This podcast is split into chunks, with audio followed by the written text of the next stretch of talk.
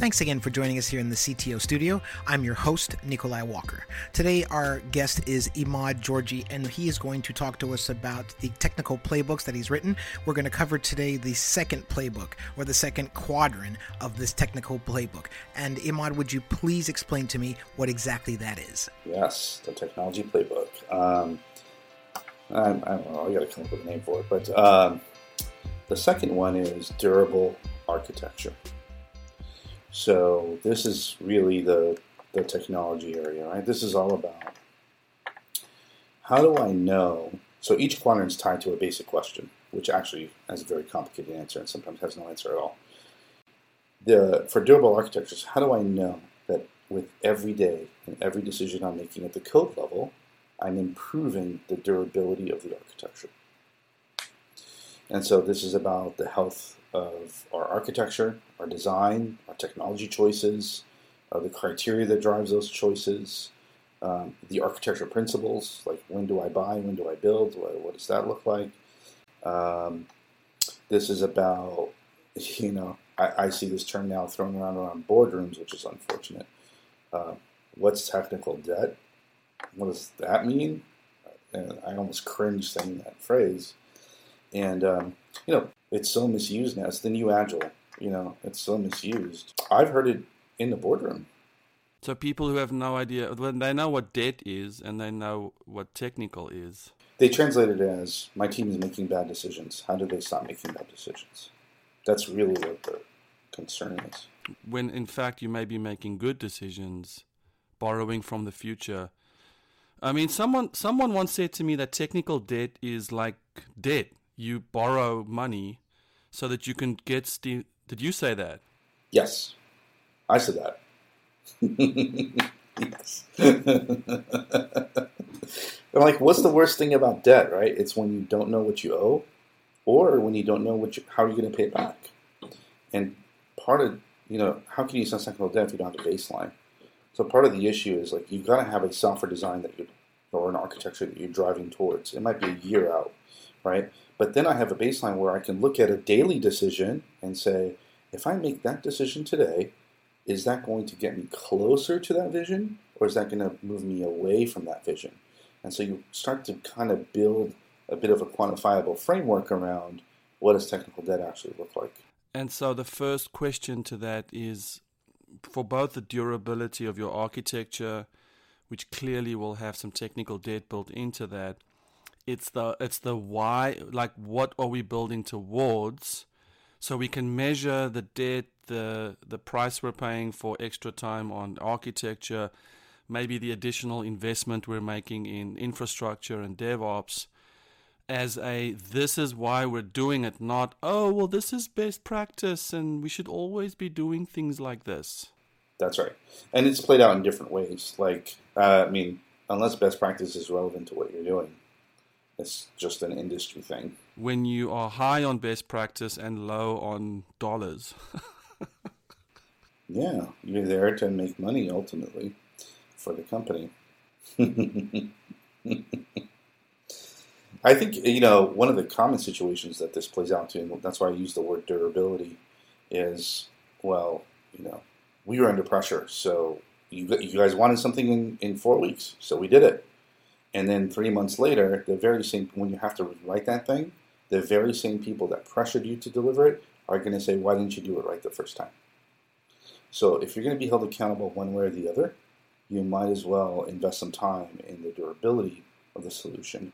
And you don't get to say, you know, well, I just did what you told me because if you believe you're a technology partner, like we were talking earlier, you believe you're strategic, you believe you have a seat at the table, you don't get to be a victim.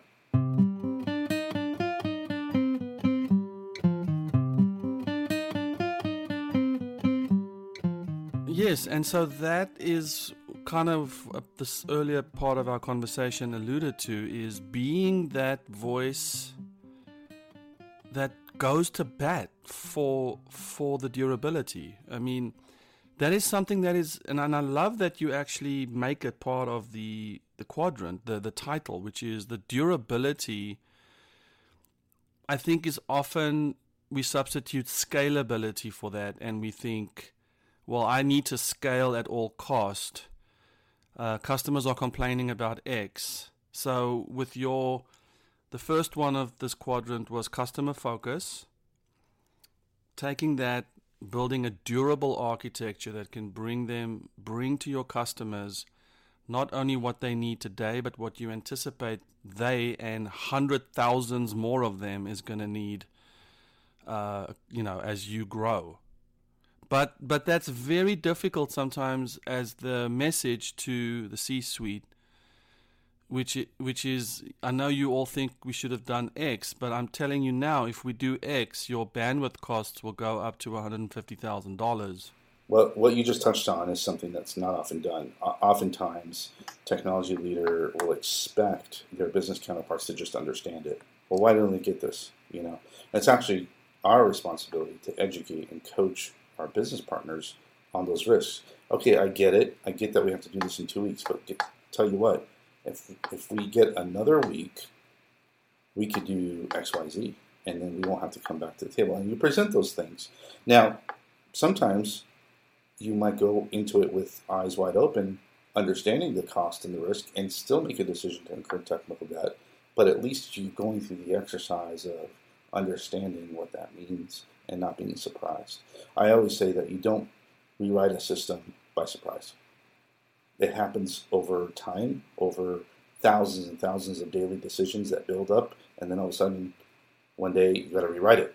And to a business leader, it's almost like, what just happened? We just woke up, and now you tell me I have to rewrite the whole system. What, what happened here, right? But if you approach every situation with durability, you're training them to think in that way. You're training them that you're going to approach things in that way. They might not always say yes, but now they know you are carrying a serious responsibility for building that durability. So, when it comes to architecture and durability, are you safely in the column of it's almost always a bad idea to rewrite stuff? I mean, to re architect platforms?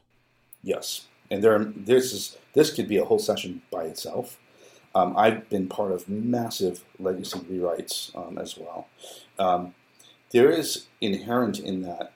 I mean, I think in a minority of time, it's relevant, right? It's right, but it is riddled with risk. It is a high degree of failure, and invariably there are people that um, I'll say it this way have a an arrogance about oh we can write, rewrite this in a year, you know oh we can you know but what they don't realize is number one, that legacy system pays everybody's salaries and has done so for many years.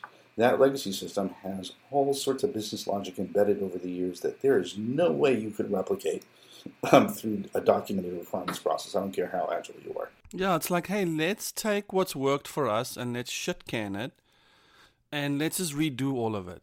What? Who? Why are people still doing that? And you know what? The replatforming is the extreme version. I am going to go out on a limb and say versioning your releases is another way of kind of doing that.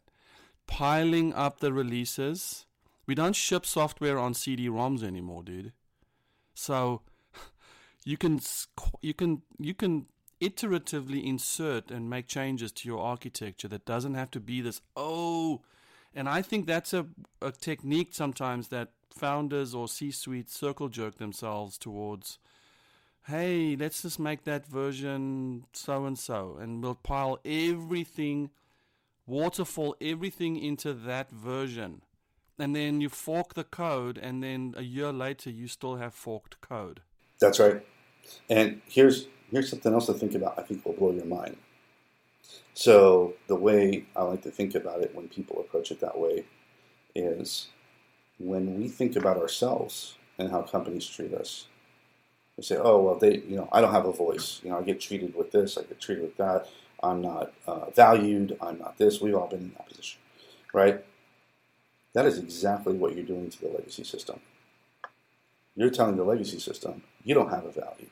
You don't have a voice. I don't care about your level of experience you're doing exactly what you don't want to be done to you as a human being. We've just entered the matrix.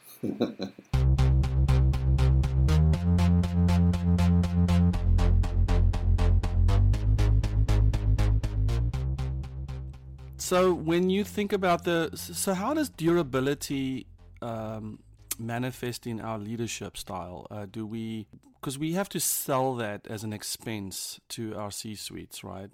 Absolutely, because they're seeing that you're advocating for that too. And when you're not advocating for it, the message you send to your team is, I'm a victim. I will listen to you, team, and I will hear you, but actually, I'm not going to bring that hard conversation to the table. So we're only as good as right up to this point, and then we're not going to be able to change anything after that because the minute the CEO tells me something, I guess we're just going to do whatever he wants. And then and then you start to kind of question, well, why do I need a CTO then? If all we're doing is just going to follow what the CEO does, why do why does the CEO need a CTO again?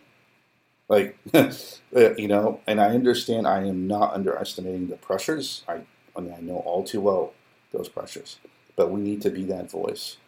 And you train the organization on that, right? You train them that I am the advocate for that voice.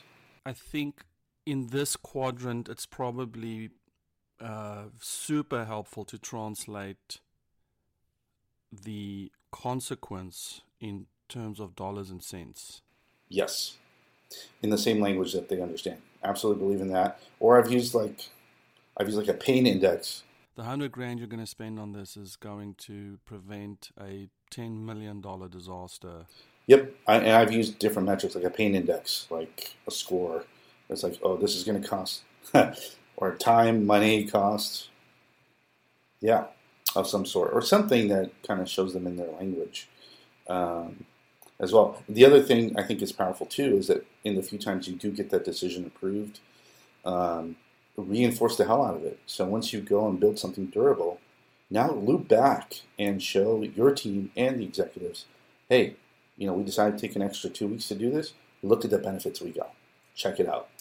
And people start to see, oh, wow, okay, cool. Like, and I, and I think that's probably where uh, just, I know your question was rhetorical, but for the for the CEO, CTO, uh, the C-suite to know that there is a technical leader on the team that is fighting for the best interest of the business in a healthy juxtaposition with a VP of engineering who is fighting for the quality and the durability of the code that if done well will attract more A players to that like, wow, I want to be on that team.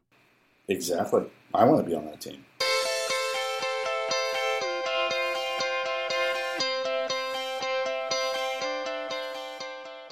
Thanks again for joining us here in the CTO studio. And thank you to our guest, Emad Georgy, who gave us a really great breakdown on the technical playbook number two. The title of that is Durable Architecture. In the next two weeks, we will have uh, the technical playbook number three, title of that being Deliberate People Strategy. And then following that will be number four, Pragmatic Agile. Feel free to subscribe to the podcast in iTunes. And as always, we will see you next time.